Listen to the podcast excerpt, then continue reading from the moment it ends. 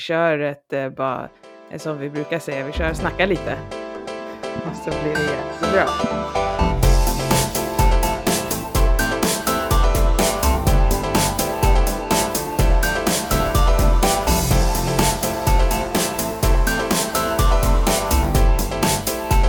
Så att, eh, välkomna tillbaka till Gastric Fantastic Podd med Milla och Mimmi. Tjohejsan allihopa!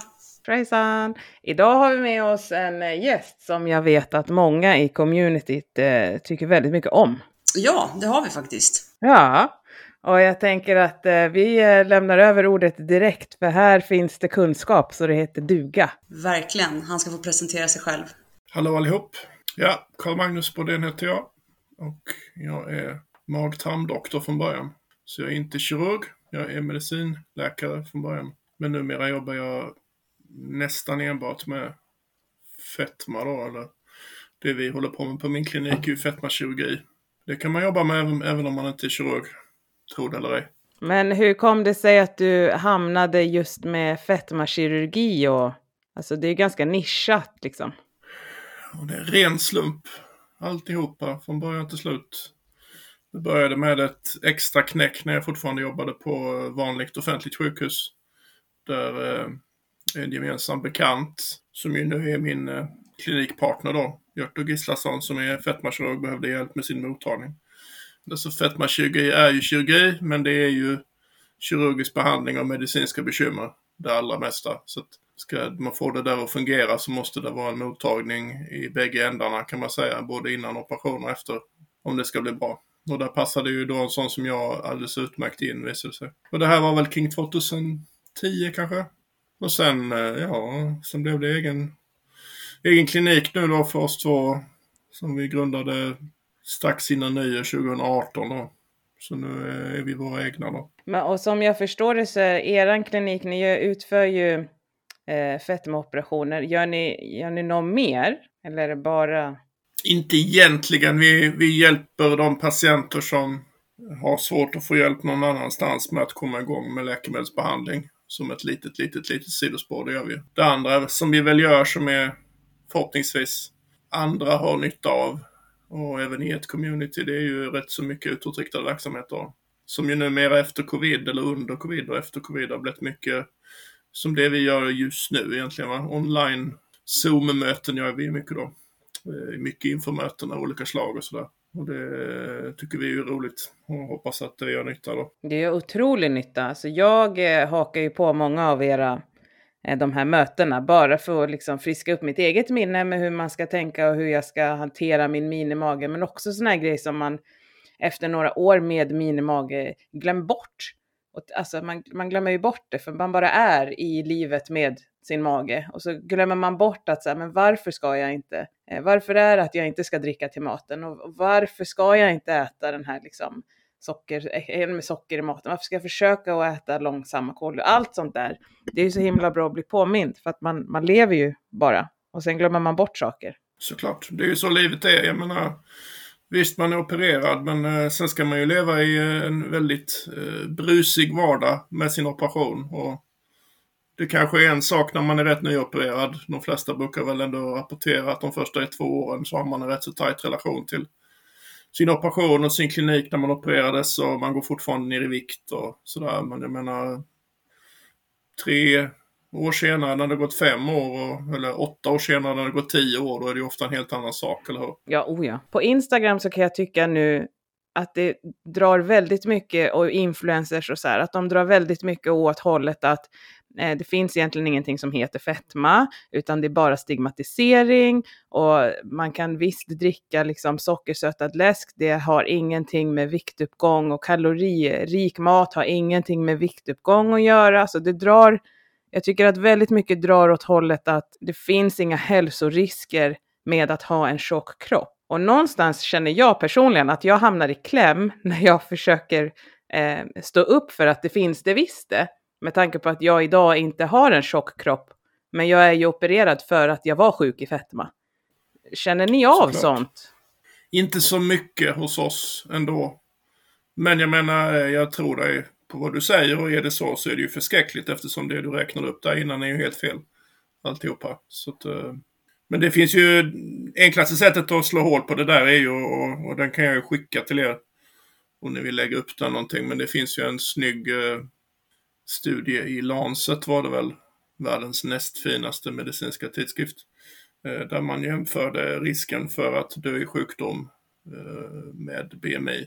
Och den slår ju hål på allt det där, för där är ju helt enkelt eh, BMI på ena axeln och risken att dö av en sjukdom på andra axeln. Och då kan man ju se själv. Då ser man ju själv hur kraftigt det sticker iväg så fort. Egentligen redan efter BMI 25 statistiskt sett, men eh, definitivt från en BMI 35 och uppåt så sticker det iväg rejält. Så att, tror man att högt BMI i sig är ofarligt och allt är bara stigma så riskerar man ju bara att lura sig själv. För förr eller senare kommer det ju hända något hälsomässigt. Ja, men det är ju det som är och jag har ingenting emot att man ska få känna sig liksom fri i sin egen kropp. Men jag kan tycka att det blir sådana extremer när man ska påstå att fetma inte är farligt. Liksom. Men det är ju det där man behöver hålla mer än en tanke, tanke i huvudet samtidigt och det är det som är så svårt. I synnerhet med den här diagnosen eftersom kunskapsläget generellt är ganska lågt. Och då blir det ju väldigt lätt att det blir bara en tanke i taget. Men jag menar, fetma, jag brukar ofta jämföra fetma med högt blodtryck till exempel. Högt blodtryck är inte akut farligt. Du kan gå med högt blodtryck i ganska många år utan det händer något. Men det finns ju inte en doktor på eh, en enda vårdcentral eller sjukhus i hela världen som inte skulle börja behandla ett blodtryck om man hittade ett högt blodtryck. Därför att förr eller senare blir det farligt. Och skulle du ha en, en grupp människor som säger att nej, högt blodtryck är minsann inte farligt därför att vi mår så himla bra. Så skulle ingen tro på det för att alla skulle veta att förr eller senare kommer du riskera att få stroke eller hjärtinfarkt. Och det här är likadant. Ja, men det är bara skönt att få så här. Så att, för ibland så kan det kännas som att man själv, alltså jag kan känna det i alla fall, har känt de senaste liksom, veckorna att så här, men alltså, eh, för man blir så påverkad för att det är, det är så många som säger samma sak och det skrivs i Expressen och Aftonbladet och influencers och överallt på hela Instagram och då blir man så här, men gud, alltså behövde jag ens?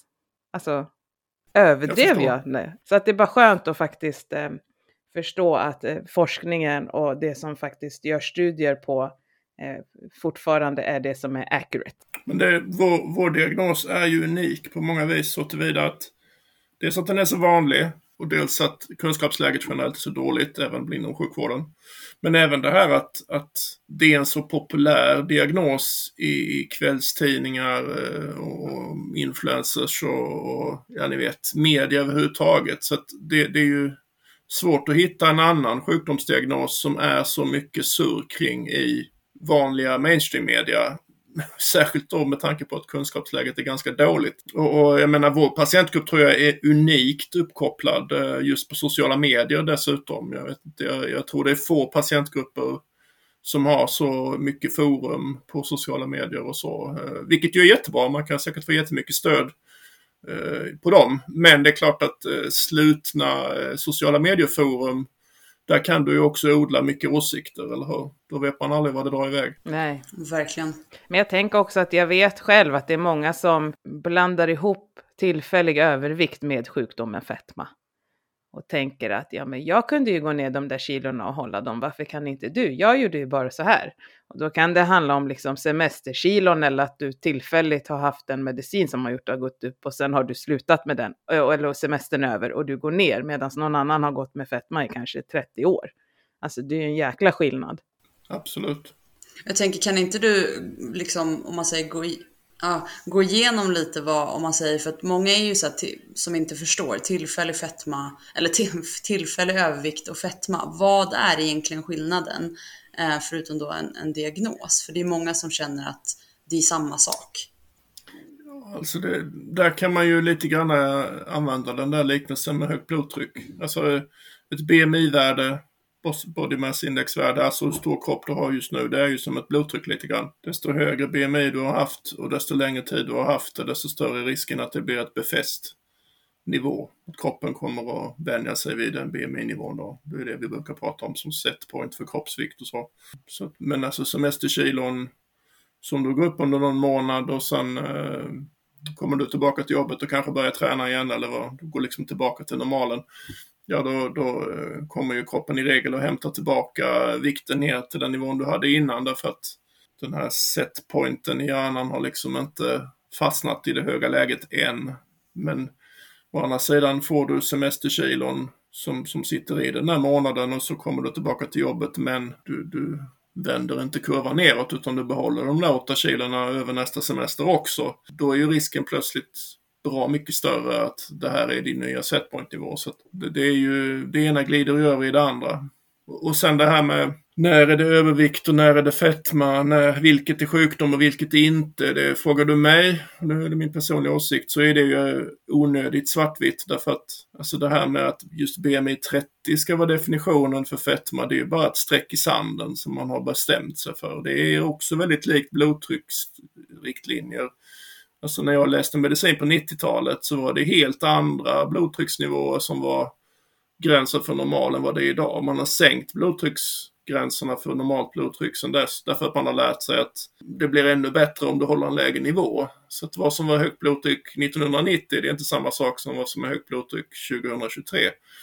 Medan då fetma det är ju då liksom 30 då är ett streck man har dragit och under där är det övervikt och över det är det fetma. Men tittar man till exempel på den där riskkurvan vi nämnde nyss, den här som vi pratade om, eh, är högt BMI farligt eller inte, så den stiger ju jämnt uppåt, uppåt, uppåt med BMI. Där händer ju ingenting vid BMI 30. Kurvan bara fortsätter ju. Alltså risken med BMI 29,9 är det ju ingen nämnvärd skillnad mellan det och 30,1. Så att det här lite, så förstår jag att det blir attraktivt för många att göra det lite svartvitt. Att BMI 30 uppåt är fetma, det är en sak och under 30 övervikt är en annan sak. Och det kan jag förstå. Det är många som kan tycka att då blir det lite enklare att rama in. Men verkligheten är ju vad den är. Den blir ju inte mindre komplicerad bara för att vi drar ett streck. Liksom. Men jag tänker de som jagar då, eh, jagar normalt BMI efter en viktoperation och känner att de liksom inte har lyckats att få operationen eller behandlingen eh, lyckad om de inte kommer ner till det här normala BMI. Alltså det är ju inte ett, jag vet ju och många med mig vet det här att det inte är ett normalt BMI som är en lyckad operation, för det beror ju på vart du startar någonstans. Men alltså vad är en lyckad behandling? skulle du säga?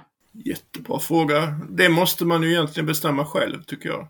Som patient. Och vi har blivit mycket bättre bara sista åren på att när vi gör checklistningar då inför operation att fråga det aktivt. att Hörru du, om du nu skulle göra en operation här, vad har du för mål med det? Vad skulle du vilja vinna med det här? Och försöka fiska efter mål som inte är siffror på vågen. För siffrorna på vågen är väldigt mycket bantar hjärna väldigt mycket jag definieras av siffrorna på en display. Utan försöka hitta mål av typen eh, orka leka med, med mina barn, orka vara fysiskt aktiv, tycka bättre om min kropp, eh, få ett bra sexliv igen, komma i mina gamla kläder, kunna springa en mil. Du, den typen av mål och jag menar de, de kan du ju uppnå med ett ganska stort spektra av BMI.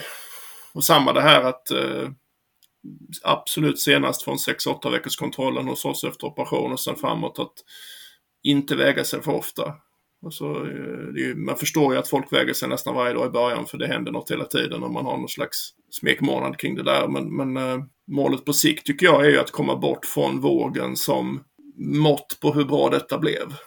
Mycket bättre är hellre att snegla på de där målen du helst satt upp från början som inte var vikt. För att annars så blir det väldigt mycket sifferjakt och, och då blir det väldigt mycket prestation. Och då riskerar det att liksom bli lite bantningstänk igen. Det andra man får komma ihåg är ju att ett genomsnittligt resultat efter både gastric bypass och gastric sleeve är ju inte att 100% av övervikten försvinner. Det är ju inte det som är det genomsnittliga resultatet. Bypass är kanske 80% och sleeve kanske på sin höjd 70%. Det vill säga ett helt normalt slutresultat efter operation statistiskt är ju inte BMI 25. Utan har du nått normalvikt så har du ju fått ett bättre resultat än snittet. Ja, jag tror att det är inte många som eh, kan acceptera det, eller vad man nu ska säga. Det kanske låter lite hårt, men jag tror att väldigt många tror att du kommer komma ner till normalvikt. Och gör du inte det, Eh, så är det inte en lyckad operation. Men man glömmer ju bort det där att okej, okay, helt plötsligt kunde jag köra Tjejmilen eller helt plötsligt så orkade jag liksom leka med kidsen i, i vattnet och jag orkade liksom måla om huset. Nej, men jag tror att man glömmer bort det som faktiskt är en hälsovinst. Ja. Och jag, min gissning, men nu är jag helt personlig här, men min gissning är att det dessutom tenderar att vara extra tufft för tjejer. För att kvinnoidealet är så väldigt extremt det är inte lika extremt ideal för killar. en kille behöver inte nå BMI 25 eller ha rutor på magen eller vad det nu kan vara för att liksom bli accepterad och ni vet känna sig socialt lyckad. Men eh, tittar man på eh, både trend och modetidningar och på internet och sådär eh, och ser vad kvinnoidealet idag är så är det ju bra mycket extremare. Och, och jag tror att det känns som att det här är ett vanligare problem bland tjejer, alltså kvinnliga patienter än män faktiskt. Det här med att vikten ska ner till BMI 25 eller vad det nu kan vara. Alltså jag vet ju att det finns ett eh, extremt eh, ideal för män också nu om man tänker liksom de här generation Z eller vad de kallas. Att de ska ja. se ut som fitnessmodeller också, men jag tror nog att det alltid har varit lite mer extremt för oss eh, kvinnor att vi ska följa och vara på ett visst en viss nivå för att vara accepterade och lyckade liksom, i samhället. Så att... Ja, åtminstone i de generationer vi mest sett i 20. Jag menar generation Z, generation Z är ju inte där än. Vi får väl se, då får jag kanske ta tillbaka det. Men tar man liksom en typisk patient hos oss som ju är mellan 25 och 55 och 80 procent är kvinnor och de som opereras. Så, så eh... Ja, det är en annan generation, så är det ju. Skulle, skulle du säga, vet du om det är snittet generellt för fetmaoperationer? Att det är 25-55 där någonstans. Du menar klientelet? Ja, men precis. Ja, det skulle jag tro i Sverige i alla fall. Så skulle jag nog gissa att ungefär 80 procent kvinnliga patienter och åldersspannet någonstans där 25 55.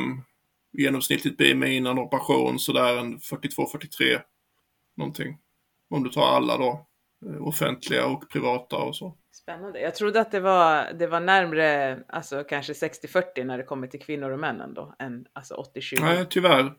Och tyvärr säger jag framförallt eftersom det är farligare att vara man med högt BMI än kvinna. Så det borde vara mer män. Rent medicinskt sett så borde det vara åtminstone 60% män som opereras. Okay. Men det är det inte, det är typ 20. Vad är det som gör att det är farligare för män? Det har väl att göra med det här med att mäns eh, fetma lägger sig runt magen. Man får så kallad bukfetma då. Medan kvinnor lägger sig mer kring rumpa och ben. Och bukfetma är farligare för hjärt-kärlsjukdom bland annat. Farligare för diabetes och den stilen då. Sen är det jättebra att tjejer opererar sig, så det är ju inte det det handlar om. Men där är ju någonting som gör att män har mycket svårare att tänka tanken att jag borde kanske ta steget och operera mig. Och där är ju min gissningsspaning, personlig åsikt igen, men att det har att göra med det vi pratade om precis nyss. Att mm det kvinnliga utseendeidealet är mycket tuffare, mycket mer högre krav. En, en, en man tänker inte automatiskt eh, fetmakirurgi utifrån sitt sociala sammanhang alls lika mycket som kvinnor gör. För en man kan ha ett helt okej socialt liv ändå. Nu raljerar jag men ni fattar vad jag menar. En man, det räcker fortfarande med att vara hel och ren, eh, snygg skjorta, bra jobb, schysst bil så, så kan killen träffa en tjej och ha lite kompisar och då är han nöjd. Och, och det kan du göra med BMI 40. Jag fattar. Kanske va. Eh, medan en kvinna då drivs långt innan BMI 40 så upplever en kvinna ofta att ja, men nu är jag långt ifrån det som är trendidealet här. Liksom, så. Såklart en generalisering, självklart, men ni fattar vad jag menar. Ja, jag fattar. Ja, jag fattar. Men jag tänkte, då tänkte jag lite så här, uh, hur du har ändå jobbat inom det här ganska länge nu. Ehm, hur har utvecklingen skett i, sker det, hur, hur liksom har statistiken gått i, i operationer? Har det blivit jättemycket mer operationer 2023 i jämförelse med när du började? Liksom? Hur har stegen? Ja, det har ju, I Sverige har det blivit tvärtom. Alltså när jag började där, de första åren där så pikade ju antalet operationer i Sverige. Det kan ni dubbelkolla med SOREG-registret. Men när vi, då var ju Sverige uppe över 10 000 operationer per år där 2012, 13, 14 någonting. Sen började det gå neråt, neråt, neråt, neråt, neråt och sen kom covid. Då gick det ju ännu mer neråt förstås. Det var många som inte opererade alls. Och sen så får vi väl se här nu då. Förra året vet jag inte om siffrorna är klara, om det vände upp lite grann. Men eh, alltså från att ha legat på siffror klart över 10 000 operationer per år där 20 12, 13 någonting så har man ju varit nere på 4000 nu istället. Så det går ju ner istället för upp. Men tror du att det har att göra med att folk eh, inte drabbas av, av fetma på samma sätt eller är det att man inte vill få det, liksom att eh, landstinget ska betala? I affärer som får fetma är det ju inte. Den trenden går upp, upp, upp hela tiden. Sakta men säkert. Det hade ju varit bra om det var så. Detta är väl en mätare mycket på att den offentliga sjukvården har stora problem. Gör du detta i offentlig setting så är detta en planerad operation. Den är inte akut och den är inte cancer. Det vill säga den kan ju alltid vänta om där är akuta operationer som ska före respektive cancerkirurgi. Vilket som ju såklart ska gå före. Men då gör det ju att, att bland annat fetmakirurgi och en del andra diagnoser kräver ju liksom att systemet har fått undan allt det där och sen ändå ha reservkapacitet kvar för att kunna tugga de här andra köerna. Och det har inte svensk sjukvård i nuläget. Det, på många ställen. Så det är väl det som är min tolkning framför allt. Att uh, där är där är allt mindre kapacitet och då menar jag kanske inte antalet kirurger som kan operera utan då pratar det nog snarare om lediga bemannade operationssalar där du skulle kunna köra de här operationerna. Som inte blir upptagna av något annat eller utkonkurrerade av något annat. Alltså är ni privata aktörer eller går ni liksom under sjuk... Alltså... Vår, vår klinik är bebästas ju både och. Vi gör ju all offentlig fetmakirurgi i Region Skåne på upphandling. Så vi gör ju allt eh, offentligt i Skåne men sen har vi ju en privat sida också. Så vi är ju en, ett privat företag som bedriver offentlig vård åt det offentliga men samtidigt eh, erbjuder eh, att du betalar själv också. Mm.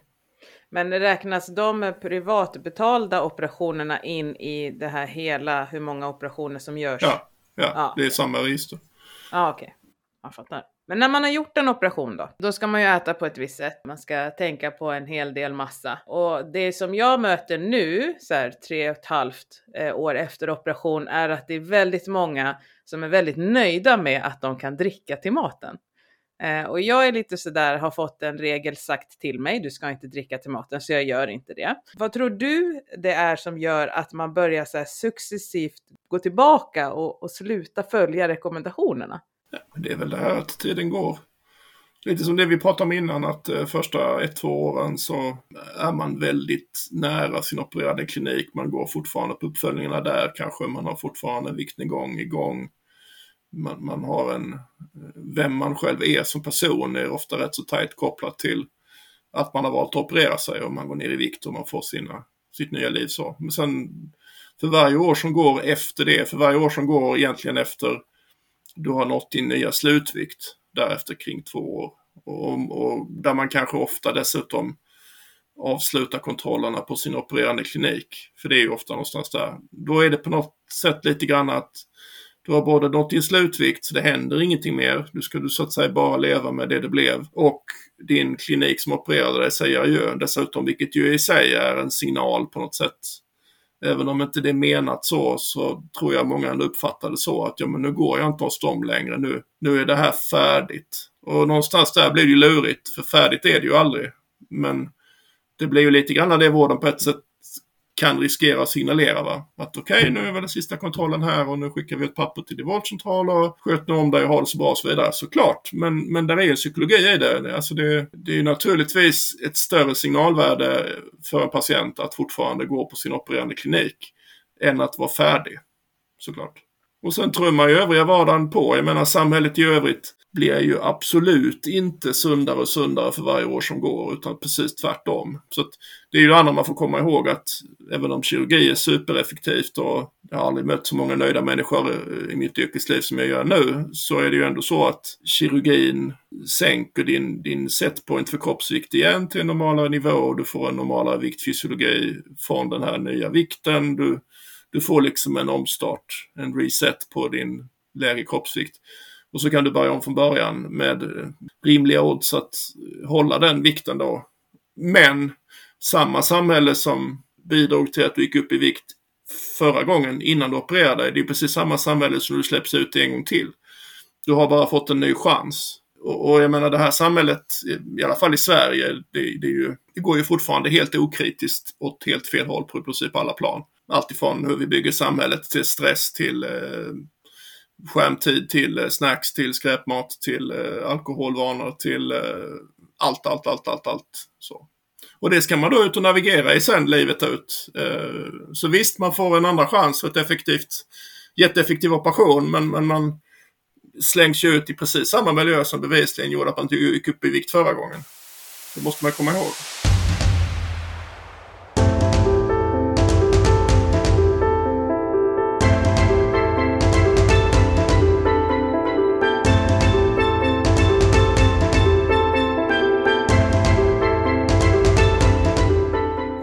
Ja, för då tänker jag så här, för just om man går tillbaka till det då, liksom att det här med eh, en lägsta vikt efter två år och man då släpps lite lös eh, från allt. Vad är normalt att gå upp när man har nått sin lägsta vikt? Så många går ju upp lite grann eh, och sen hamnar på någon typ av eh, ny setpoint? Vad är normalt att gå upp efter du har nått din lägsta vikt? Tråkiga svaret är ju som vanligt att det är individuellt. Det vill vi inte det du vill höra. Men om vi nu ska generalisera lite så att gå upp en sådär en, eh, beroende på hur lång och stor det var från början, men att gå upp sådär en 5, 8, kanske 10 kilo mellan år 2 och år 5. Eh, för att sen platåa från den nivån. Det är ju helt normalt. I synnerhet om man tränar. För, för mycket av de kilorna kommer ju då vara att du bygger tillbaka muskelmassa som du faktiskt brände när du gick ner i vikt. Alltså muskler som du inte ville bli av med egentligen. Så att, eh, ja. Ja, men precis. För jag tänkte för att eh, jag hade ju eh, inte så jättehögt BMI så, men jag vägde strax över 100 och sen så eh, gick jag ner nästan 50 kilo och nådde min lägsta vikt. Och och sen har jag gått upp ett par kilo. Men jag vet också att det är väldigt många i communityt som får stress över de här kilorna som inte skenar, men de börjar gå upp liksom. Och det var därför jag tänkte så här, vad är egentligen en normal, om man säger på gruppnivå, eh, att gå upp från sin lägsta vikt? Det var det. Nej, men eh, ungefär det vi sa ju normalt. Det enklaste sättet där egentligen, det är ju att... Och, och, alltså var och en känner ju sig själv bäst i det läget. Alltså att att ett antal kilo går upp efter år två helt normalt. I synnerhet om du tränar, för det är muskler. De vill ha tillbaks, de väger mer. Fine, inga problem. Men det är klart, tillhör man dem som då man är, att man känner den här gamla jojo-bantningsmisslyckandet, den psykologin kommer tillbaka. För det är ofta det som händer att Jaha, nu går det uppåt igen. Ja, det här känner jag igen. Nu kommer det gå åt skogen igen. Eh, och, och, så går den stressen igång. Men, men alltså på något sätt, om man känner det så det är ju ändå, det är ju inte jättesvårt kan jag tycka att man, men sätt dig ner, ta fram papper och penna och så skriv ner, hur ser dina rutiner ut nu då? Hur många gånger per dag äter du? Har du någon koll på hur stor portionen är? Lyssnar du på din kropp när du börjar bli mätt eller överäter du för att du ska äta upp det du la på tallriken? Är det du som håller lite koll på portionsstorleken eller vill du att operationen håller koll åt dig? Det sistnämnda riskerar ju att ge överätning på sikt. Va? Tar du dina vitaminer, dricker du din vätska, rör du på dig. Är det, är det någon större skillnad mellan hur det ser ut för dig nu jämfört med hur du såg ut typ år två? Är det då inte det, ja men då är det ingen fara. Det är fine. Men det är klart, märker du själv att ja, det är faktiskt en jättestor skillnad mellan år två när jag fortfarande gick på kliniken till nu år fyra när jag så att säga släppt. Ja men då, då kan det ju vara så att en del av de där kilorna du gick upp nu faktiskt var onödiga. För att du har ju faktiskt inte samma rutiner nu som du hade från början. Så att visst, inte dra igång de värsta bantningsspökena men en liten reality check där. Det är ganska enkelt, det är inte jättemånga punkter att hålla koll på. Det är en 8-10 punkter va. Äta, dricka, vitaminer, träning, portionsstorlek, alkohol, stress, skärmtid. Sova. Sova, chips, lösgodis. Mm. Och så jämför man med hur man vet att det var i början. Alltså många på sociala medier som inte har gått ner så mycket som de har tänkt att de ska gå ner har ju nu blivit, alltså enligt mitt tycke, väldigt eh, liksom i den här extrema ytterkanten till eh, kroppspositism. Positivism. jag kan inte uttala det ordet. Kroppspositivism. Säg det snabbt tio gånger. Lycka till. ja, kroppspositivism. Och då blir det lite så här att man får inte eh, påpeka att det ska vara eh, så här, alltså socker Alltså att du ska undvika sockersötad läsk, för då är det lite så här, varför ska man göra det? Det är ingenting som påstår att det på något sätt bidrar till att. Och sen lite så här, jag ska äta en lussebulle varje dag, hela vägen fram till jul, bara för att. Och då kan jag bli lite så här, men vad är det för hets vi håller på med? Vi har ju lagt oss under kniven för att liksom bli fria från någonting som i längden kan ta kål på oss. Och nu ska vi börja liksom trycka i oss mat som i längden kan få oss att hamna på exakt samma ställe. Och jag kan liksom inte riktigt förstå den mentaliteten. Eh, och ibland kan jag känna så här, vart är samhället på väg någonstans? Alltså vad är det som händer? Men det är lite det, är lite det där vi var inne på nyss, det där med att man måste ha i minne att, att vårt samhälle, Sverige som samhälle, är ju på väg åt fel håll vad gäller det här. Och Visst, man är opererad, man har fått en reset, man, man fått en lägre vikt, man kommer tillbaka ut i samhället. Men samhället blir bara värre och värre och värre och värre på den här punkten. Så det gäller ju att ha garden uppe. Och så dras man liksom bara med den här malströmmen så kommer det bli väldigt svårt även för den snyggaste gastric bypass-operation att eh, hålla emot resten av ens liv. Vilket ju för en ung människa som är kan vara 60 år framåt. Va? Så, så att man behöver ju navigera annorlunda. Man, man ska inte vara någon asket. Man ska njuta av livet, det vill vi att man ska. Men man, men man måste inse att det, det upplägg i samhället jag hade innan gjorde bevisligen att jag blev, fick en stor kropp. Nu är jag opererad och fått en andra chans, men då måste jag ju navigera annorlunda i samhället nästa gång. Och sen får man ju själv lura ut vilka faktorer det var som var värst för mig? Var det stressen eller var det godiset eller var det alkoholen eller var det att röra på mig eller var det tröstätande eller var det, vad var det? Var det för mycket hämtmat? Var det stress på jobbet? I don't know, men du måste göra annorlunda nästa gång. Och det ser man även i forskning när man då kollar på det här weight regain som det heter på engelska, det här att, att vikten går upp för mycket. Och när man tittar på vad det är för skillnad på de som går upp i vikt efter ett antal år och de som inte gör det. Så det, det som grovt sett är skillnaden är ju att de som går upp i vikt igen, de har ju liksom inte ändrat på hur man levde innan till efter. Medan de som inte gör det, de har ändrat. De har börjat träna mer, de har börjat att tänka på sin portionsstorlek på ett sätt som man inte gjorde innan. De äter mer grönsaker och sådär. Men då tänker jag lite grann på det här med poor responder när och i vilket spann. För jag vet att många pratar om att men jag var en poor responder och någonstans känner jag så här, ja fast kan du verkligen vara en poor responder tre år efter operation? Märks inte det ganska direkt med att du inte går ner så mycket som är förväntat? Ja, precis. En poor, en poor responder går ju aldrig ner till den förväntade vikten utan planar upp så att säga alldeles för tidigt statistiskt sett. Men har gjort det den ska, har gjort så gott man kan och så då är man en poor responder. De flesta är ju inte det. De flesta har ju varit nere på en eh, vikt som de egentligen var rätt nöjda med där kring år ett och ett halvt, två. Och sen går man upp igen. Och då är man en weight regainer då. Ja, så att det, weight regainer är när du har landat liksom så pass lågt enligt statistik som är det normalt Precis. eller förväntat. Och sen går du upp. Och sen går du då upp mer än de här kilona vi pratade om nyss, som ju då faktiskt är helt normala. Som Milla var inne på. Alltså de här 3, 5, 8, kanske 10 kilona på, från år 2 till år 5. Helt beroende på hur stor du var från början och hur lång du är och ålder och kön och så. Som man då inte ska blanda ihop med weight regain. För då blir det den här stressen då. Men, men det som jag sa innan. Även en blivande weight regain började naturligtvis så. Så det är klart att det är ju lurigt i början. Det är ju naturligtvis lurigt. Har man gått upp 5 kilo mellan år 2 och 4 så det är klart det är detta i början på en weight regain. Eller är det normalt? Ja, det kan du ju inte utläsa från viktkurvan. Utan det är, därför, det är det jag menar att då är det bättre att göra en reality check med sig själv. Ja men hur ser mitt liv ut? Har jag samma rutiner som jag hade år två? Ja men då är det ju ingen weight gain. Det finns ju inte en chans. Om det däremot är så att nej, jag, nu när jag kollar här så jag har ju inte alls samma rutiner som år två. Det är mycket mer eh, freestylande här. Det är mycket mer impuls. Det är mycket sämre struktur. Det är mycket mindre träning. Det är mycket mer, ja ni vet, ja men då, då, då, ju, finns ju åtminstone risken där. Så det är inte rocket science egentligen, men det är klart det är väldigt lätt att fastna i siffrorna på vågen.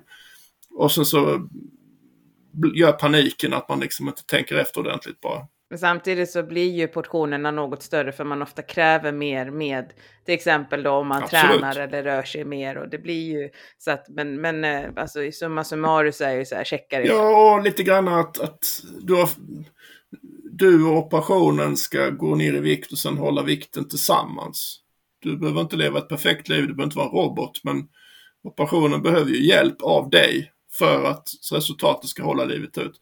Alltså det, tankefelet för många weight regainers är jag ju helt övertygad om är ju att någonstans längs vägen så släpper man det synsättet och så börjar man snarare tänka att nej, men det är ju operationen som ska banta och hålla vikten åt mig. Det är inte jag som ska göra det, det är operationen som gör det. Och då hamnar du omedelbart i det här testa gränser. Kan jag göra det här? Kan jag äta det här? Kan jag äta lite till? Kan jag dricka till Och maten? så fort du har gått över den gränsen, så fort du har gått över den gränsen, då, då, då kommer du, då är du på mycket, mycket tunnare is. Jag tror att det är många som tyvärr hamnar där. För jag tänker rent krasst, någon enstaka gång när jag har varit ute och man ska så här, äta middag och ta ett glas vin, ja då kanske jag har tagit det till maten. Men jag märker ju direkt då att jag blir hungrigare snabbare. För maten sköljs, ja, jag, jag antar att den sköljs bort snabbare. Att det liksom, Det är ju det, är ju det man tänker är risken med det. Att, att du lite grann lär dig att spola ur systemet så att du kan äta mer fastän du egentligen borde vara färdig då. Sen finns det mer aspekter. Eh, Bypassopererade kan uppleva att man dumpar lättare om man dricker maten och så. Så det finns andra aspekter också. Men samtidigt är det viktigt som du säger Mimmi att den där enstaka middagen eller där man är bjuden, det är ju inte då man ska... Alltså det är klart man ska se till att man inte dumpar och så, så att man mår dåligt, men det, det är ju inte de tillfällena som tippar det här. Att du dricker ett glas vin till maten på restaurangen. Det är ju vad du gör i vardagen, de andra 99 procenten av ditt liv. Det är ju det som avgör. Det man gör kontinuerligt. Exakt. ja men visst alltså. Ja. Men om du så här, nu inför sommar och det kanske tenderar att man äter mera ute och jag vet att många kan vara lite så här, nej men jag tränar inte på semestern. Men har du några så här Karl Magnus bästa sommartips för en minimage? Jaha du. Äh, fångar du mig. Men eh, ja, alltså. Njut av semestern. Jag menar, eh, en, en kraftfull, lurig och vanlig drive bakom viktuppgång är ju stress. Och det är ju mycket vårt arbetsliv ändå. Så att om du kan lyckas ha en semester där du faktiskt vilar upp dig, oavsett om du är hemma eller iväg, så gör du dig en tjänst av den anledningen. Sen tycker jag inte man ska sluta träna, i alla fall inte i betydelsen att vara fysiskt aktiv bara för det är semester. Det, det, däremot det är klart, vill man inte gå på gymmet mitt i sommaren, så, men gör något annat då. Ehm, stick och simma när det är fint väder. Ehm, men, men i grunden att semestern eh, kan göra att man stressar mindre, sover bättre, de facto vilar ut sig. Det är ju jättebra även för ens vikt för att det är ju stress och sömn och jobbstress och hela den snurren som ju också för många tror jag lite grann eh, kom- kommunicerar med hur mycket alkohol man dricker och när och sådär. Hela den röran eh, tror jag är ett jättebov för många. Och, och, och eh, där kanske man kan komma ur det lite grann då om man har ett hektiskt arbetsliv då. Det är väl ett tips. Varannan vatten, apropå alkohol, är ju ett enormt bra tips, i synnerhet på sommaren. Ja, verkligen. Bra tips. Det får man i sig. Men jag, jag, alltså, jag tänker ju också, verkligen bra tips, för det är ju liksom eh, jobbet vi tar semester ifrån, inte liksom livet igen, på ett sätt. Men jag tycker att det är så intressant med, eh, med just alkoholen. Ehm, för jag eh, vet själv en i min närhet som har fått eh, alkoholproblem. Eh, jag vet själv hur jag reagerar på alkohol, hur jag reagerade innan på alkohol. Ehm, men alltså hur, hur ofta, men det som du har mött då, är det att man utvecklar alkoholproblem? Är det, är det jättevanligt eller är det bara en högre risk liksom? Jättevanligt är det ju inte. Det är lite grann en skröna. Men att det är en undergrupp så att säga av patienter där det blir ett rejält problem. Det är det ju ingen tvekan om. Eh, och eh, vad ska man säga? Vårt team var med och forskade på det här för några år sedan. Det var ju rätt spännande. Man, man kan ju mäta alkoholkonsumtion, det vet ni kanske. Det finns ett blodprov för det nu för tiden. fosfatidyletanol i blod, PET, PETH. Eh, och det kollar vi på alla våra patienter då innan operation. Eh, för att har man en hög konsumtion eller ett beroende innan så ska man inte opereras naturligtvis. Då. Det är ett sätt att fånga det då. Men då forskade vi på det att vi, vi hade då siffror på vad patienter hade i sånt här värde innan operation och sen hade vi siffror på vad de hade i motsvarande värde ett och två år efter operation. Och, och då var ju tanken då i så fall att blir man alkoholkänsligare av operation och det blir man ju då, då borde då det här värdet gå upp för det är lite så det här blodprovet fungerar då. Och så kollade man det och mycket riktigt eh, det genomsnittliga värdet mellan innan operation och respektive ett och två år, det gick upp. Det vill säga du hade då blivit känsligare och det du drack påverkade dig mer. Och det stämmer ju då med det här eh, ja, folk blev mer alkoholberoende av operation. Så så långt var det åt det hållet. Men sen hade man en kontrollgrupp också och det var att man tog samma prov på matchade helt vanliga svenska blodgivare. Alltså som betraktas som helt vanliga Svensson, inte opererade och, och anses ju då, ska du kunna ge blod så anses du liksom vara frisk. Då, och då visade det sig att den gruppen hade ju högre genomsnittligt PET än vad de opererade hade både före och efter operation. Mm.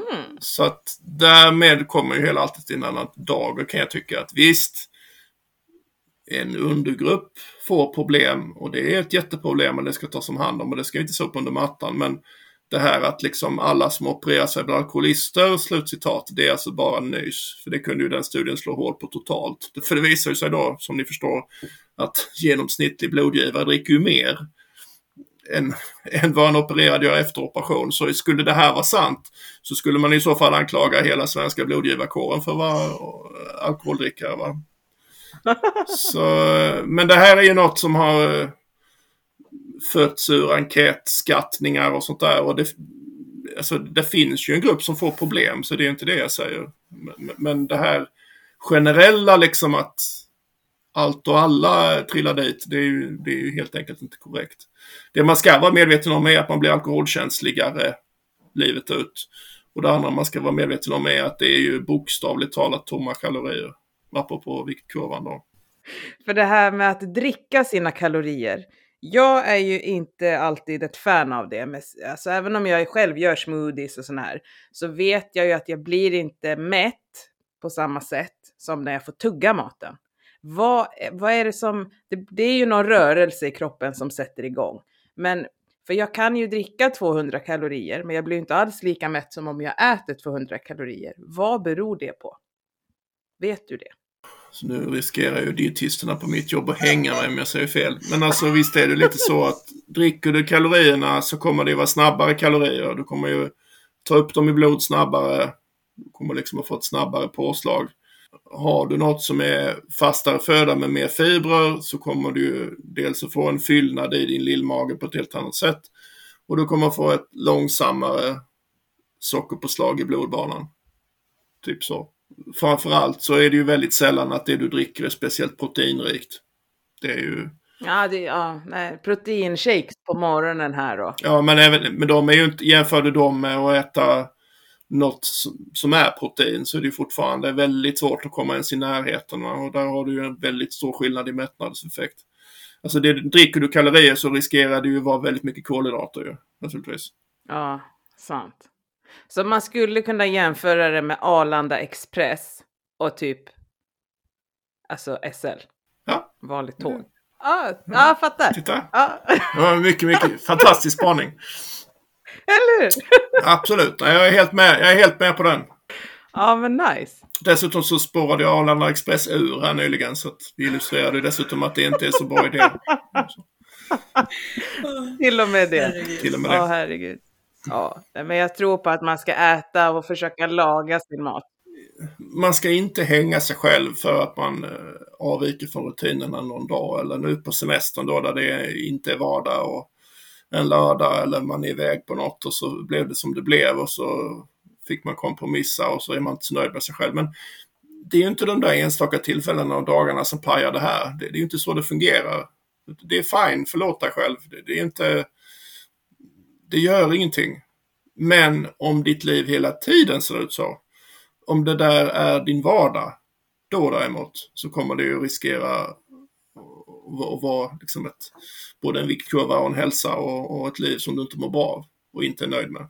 Men, men den här enstaka dagen, helgen, semesterveckan, tillfället, det spelar ingen roll.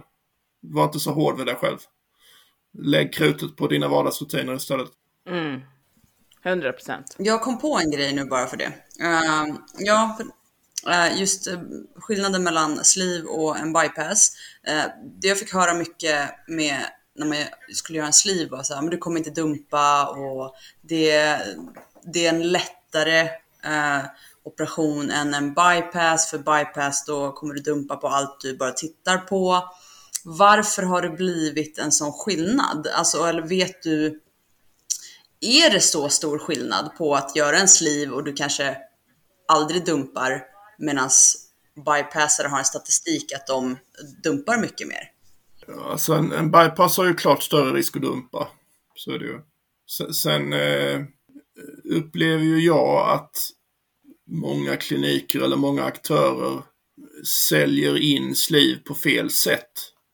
Och vad menar jag med det? Jag menar att Sliven är ju snällare i det dagliga mot patienten. Det är inte lika känsligt med att dumpa, den kommer att förlåta liksom, misstag bättre än en bypass. Eh, du har lite bättre vitaminupptag och så vidare. Och så vidare. Eh, men det betyder ju egentligen, alltså, och, och så tenderar det ju lite grann att paketeras som att ja, därmed är det ju då en bättre operation för dig.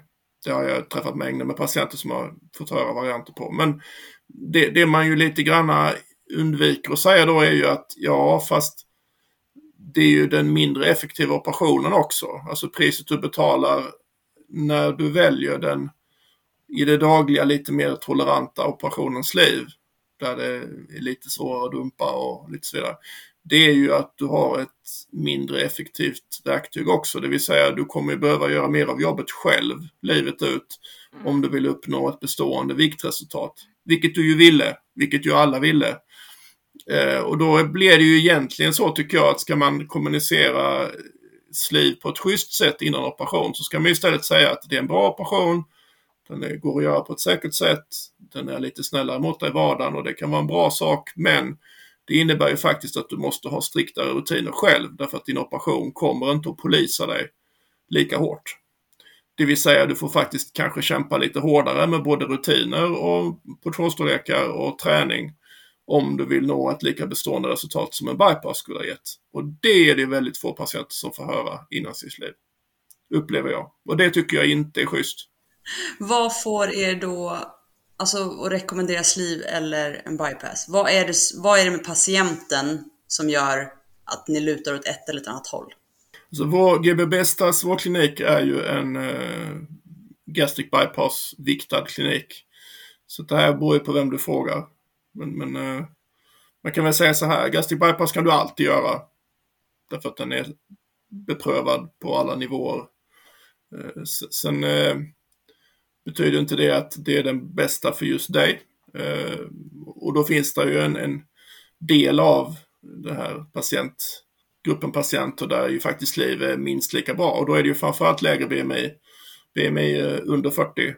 Där, där är ju SLIV helt klart realistisk att, att sköter du dina kort rätt och, och skaffar bra rutiner så kan du gå ner till den nivå på vikt som du ville och hålla den livet ut om du bara fortsatt att ha stabila rutiner. Så BMI under 40, där är ju BMI-mässigt SLIV ett alternativ. BMI över 40 och i synnerhet klart över 40, då är det ju osannolikt att du når eh, ett, resultat som är riktigt bra, i alla fall rent eh, BMI-mässigt. Sen, sen, är det ju samma där, det är ju inte jag som ska bestämma som doktor om du ska vara nöjd. Så det är klart, vi har ju patienter som har BMI klart över 40 som vill ha sliv. Och det gör ingenting, det kan man få, men då ska man ju ha en diskussion först att vad vill du vinna med den här operationen? Och säger man då att nej men jag vill ha en funktionellt lättare kropp men jag vill inte bli pinsmal, jag är inte ute efter att ha ett BMI på 25, 26, 27. Jag vill bara komma ner de här kilorna så att jag får mindre ont och då är jag nöjd. Ja, fine. Då kan du absolut välja en sleeve med BMI 45. Men då måste man ha den diskussionen först. Så finns det tillfällen där man väljer sleeve aktivt ju. Alltså typ 1-diabetiker får ofta en sleeve för att man vill kunna styra blodsockret bättre. Eh, komplicerad sjukdom med många mediciner som kanske var svåra att ställa in. Säg en svår epilepsi, många olika läkemedel och det var jättejobbigt att bli anfallsfri.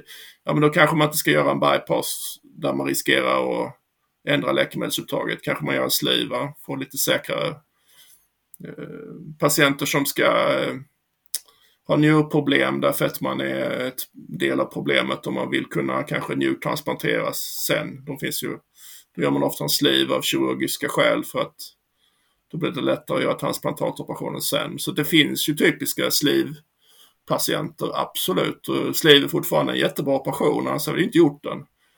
Och sen det här att ska, och det andra tror jag just det jag sa innan, att ska man göra sliv till någon så ska man vara mycket, mycket bättre och mycket mer tydlig med än vad jag tror många har varit att nu väljer du en bra men lite mindre effektiv operation. Nu kommer du att behöva göra mer av jobbet själv. Så egentligen så blir det högre krav på dig nu, paradoxalt nog, fastän du fick den mer toleranta operationen. Just på grund av att det var den mer toleranta operationen. Och det har ju många av de som sluvopererades de sista åtta åren inte fått höra. Nej, jag har aldrig fått det höra det. Det kan jag tycka är ett problem. Nej. Då vet du precis vad jag menar. Ja. Så, så det är någonstans där jag tycker det går fel. Mm. Att då har man inte riktigt varit schysst mot patienten. Alltså...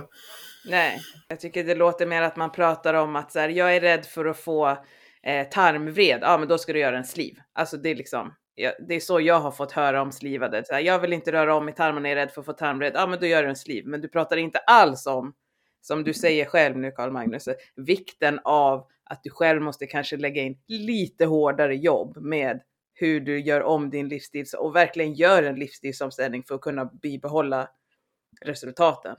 Nej, och, och på något sätt så Alltså det, vet ju jag, för det vet jag ju. Jag har jobbat sedan 2010, att är det något som har ändrats från 2010 till nu så visst, operationstekniken har blivit bättre, men det som framförallt har blivit mycket, mycket, mycket bättre, det är ju hur man ser på eh, i vilken grad man ska coacha en patient genom det här. Alltså 2010 där och innan dess framförallt, då var det här ju väldigt mycket bara kirurgi, väldigt mekaniskt. Liksom att Hej hej på dig, du har högt BMI, nu ska vi göra en gastric bypass, nu gjorde vi den. Nu har den läkt, nu tog vi stygnen, nu gör du ungefär så här. Ha det så bra, hej då. Medan idag är det ju, jag menar vi har ju massiva upplägg i alla fall hos oss. Både innan och efter med att försöka och liksom coacha och ja ni vet. Ja, du har ju varit med på något infomöte med mig och det kanske du är med. Ja, ja, ja. Men, men alltså att, och även, och även som vi gör då att, att, att det är öppet även sen. Jag menar hos oss, vem som helst kan ju vara med på våra infomöten och man behöver inte vara opererad hos oss. Man kan ju, det kan ju vara, ja ni vet. Men det behövs ju för att, för att eh, och, då går, och det går ju in i det här med vi pratade om innan också med att vart, vad tar samhället vägen? Ja men det blir bara mer och mer toxiskt för människor som har gener som, som gör att man lättare går upp i vikt. Så det, här, det här kommer ju aldrig ta slut. Det här, det här vi pratade om innan, det här det är lite luriga med att kring kanske tvåårskontrollen så, så släpps man från sin opererande klinik och, och hej då, nu skriver vi ut dig härifrån. Det är inte så bra pedagogik det där. Sen förstår jag att vi kliniker måste göra det för att annars hade vi inte kunnat, vi måste operera nya men att, att man på något sätt har eh, en kontakt med sådana som oss eh, även sen. Och det är lite det vi ändå försöker göra genom att ha mycket utåtriktat arbete. För att annars är man ju rätt så solo där sen. Och jag menar, är man ung som ni är så kan ju resten av livet vara 60 år till. I ett samhälle som då blir allt mer felbyggt för en människa som har lätt för att gå upp i vikt.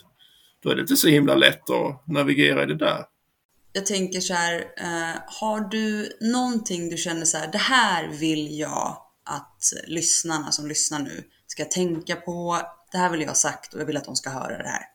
Ja, alltså det är egentligen, det beror ju lite på hur man kommer in i det här. Jag menar de som är drillade i vår skola, de, de har ju hört det här innan, men det, vi märker ju på repetitionskurser och sånt att många får inte höra det. Men det absolut viktigaste är ju fortfarande det som vi tjatar om redan innan operation, nämligen att man inser att det här var inte mitt fel från början. För jag menar, det, det är ju det ultimata misslyckandet är ju, tycker jag, att man lyckas komma så långt i vården att man går hela vägen till operation som är den the last resort och blir opererad och man har fortfarande inte fått höra vad setpoint är för någonting och man har, tror fortfarande innerst inne att det här var ju mitt fel från början och nu borde jag väl därmed egentligen skämmas över operationen också. För nu, det här skulle jag inte behövt göra, jag skulle bara skärpt mig. Så det här tycker jag fortfarande är och förblir det viktigaste.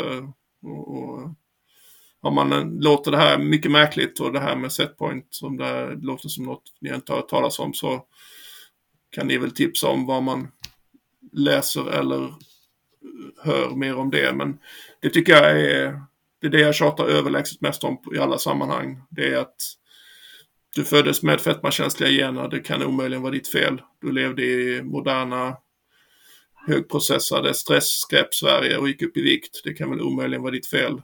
Du bantade och det tolererar inte kroppen biologiskt. Det kan ju omöjligen vara ditt fel.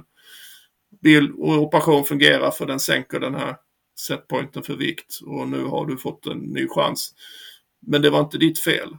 Och därmed opererade du dig inte heller för att det var en quick fix. Det är ju fortfarande det viktigaste. Och det spelar ingen roll om du opererades i, i fjol eller för en månad sedan eller för tio år sedan. Det är fortfarande det här du måste veta. för att man, man måste förlåta sig själv. Alltså folk går ju runt och... Här kan man ju prata om verkligt stigma, om vi nu ska ta upp det ordet då. Det här att gå runt och vara sin egen värsta kritiker år ut och år in. Till och med efter man opererats så är man fortfarande sin egen värsta kritiker. Det är det viktigaste. Herregud. Det... Nu sitter vi båda två här och gråter. Det var inte riktigt meningen men... Nej men det var så fint för det är ju... Nej men det, så är det ju. Det finns, det finns ingenting som är viktigare än det i, i, i vår bransch. Ingenting. Allting börjar och slutar med det. För hur ska du kunna bli vän med dig själv? Hur ska du kunna sluta fred med dig själv om inte du får reda på det här? Hur ska du kunna trivas med att du gjorde en gastric bypass och kämpa på om du innerst inne tycker att det var ändå ditt fel? Det är ju helt omöjligt. Det är helt omöjligt. Åh herregud Brodén. Jesus. Ja, nej, men ibland man behöver bli påmind, så, alltså, även om man har gått igenom operationen och att det har gått några år, att det var liksom inte, det är inte, det är fel på oss, liksom. det är inte vårt fel. Det är absolut inget fel nej. på det. Ja. Men det är, det är jobbigt att ta. Mm. För jag menar, de flesta har ju gått och tänkt detta årtionden va? Ja, man har ju fått det sagt till sig också att så här, sluta ät. Så att då har man, det blir Absolut. ju... Så att att få faktiskt sagt till sig, jag har inte hört det på länge. Men Nej. Den träffade. Verkligen. Det gjorde den. Så tack för det. Nej men eh, har man hört det innan så påminner själva om det.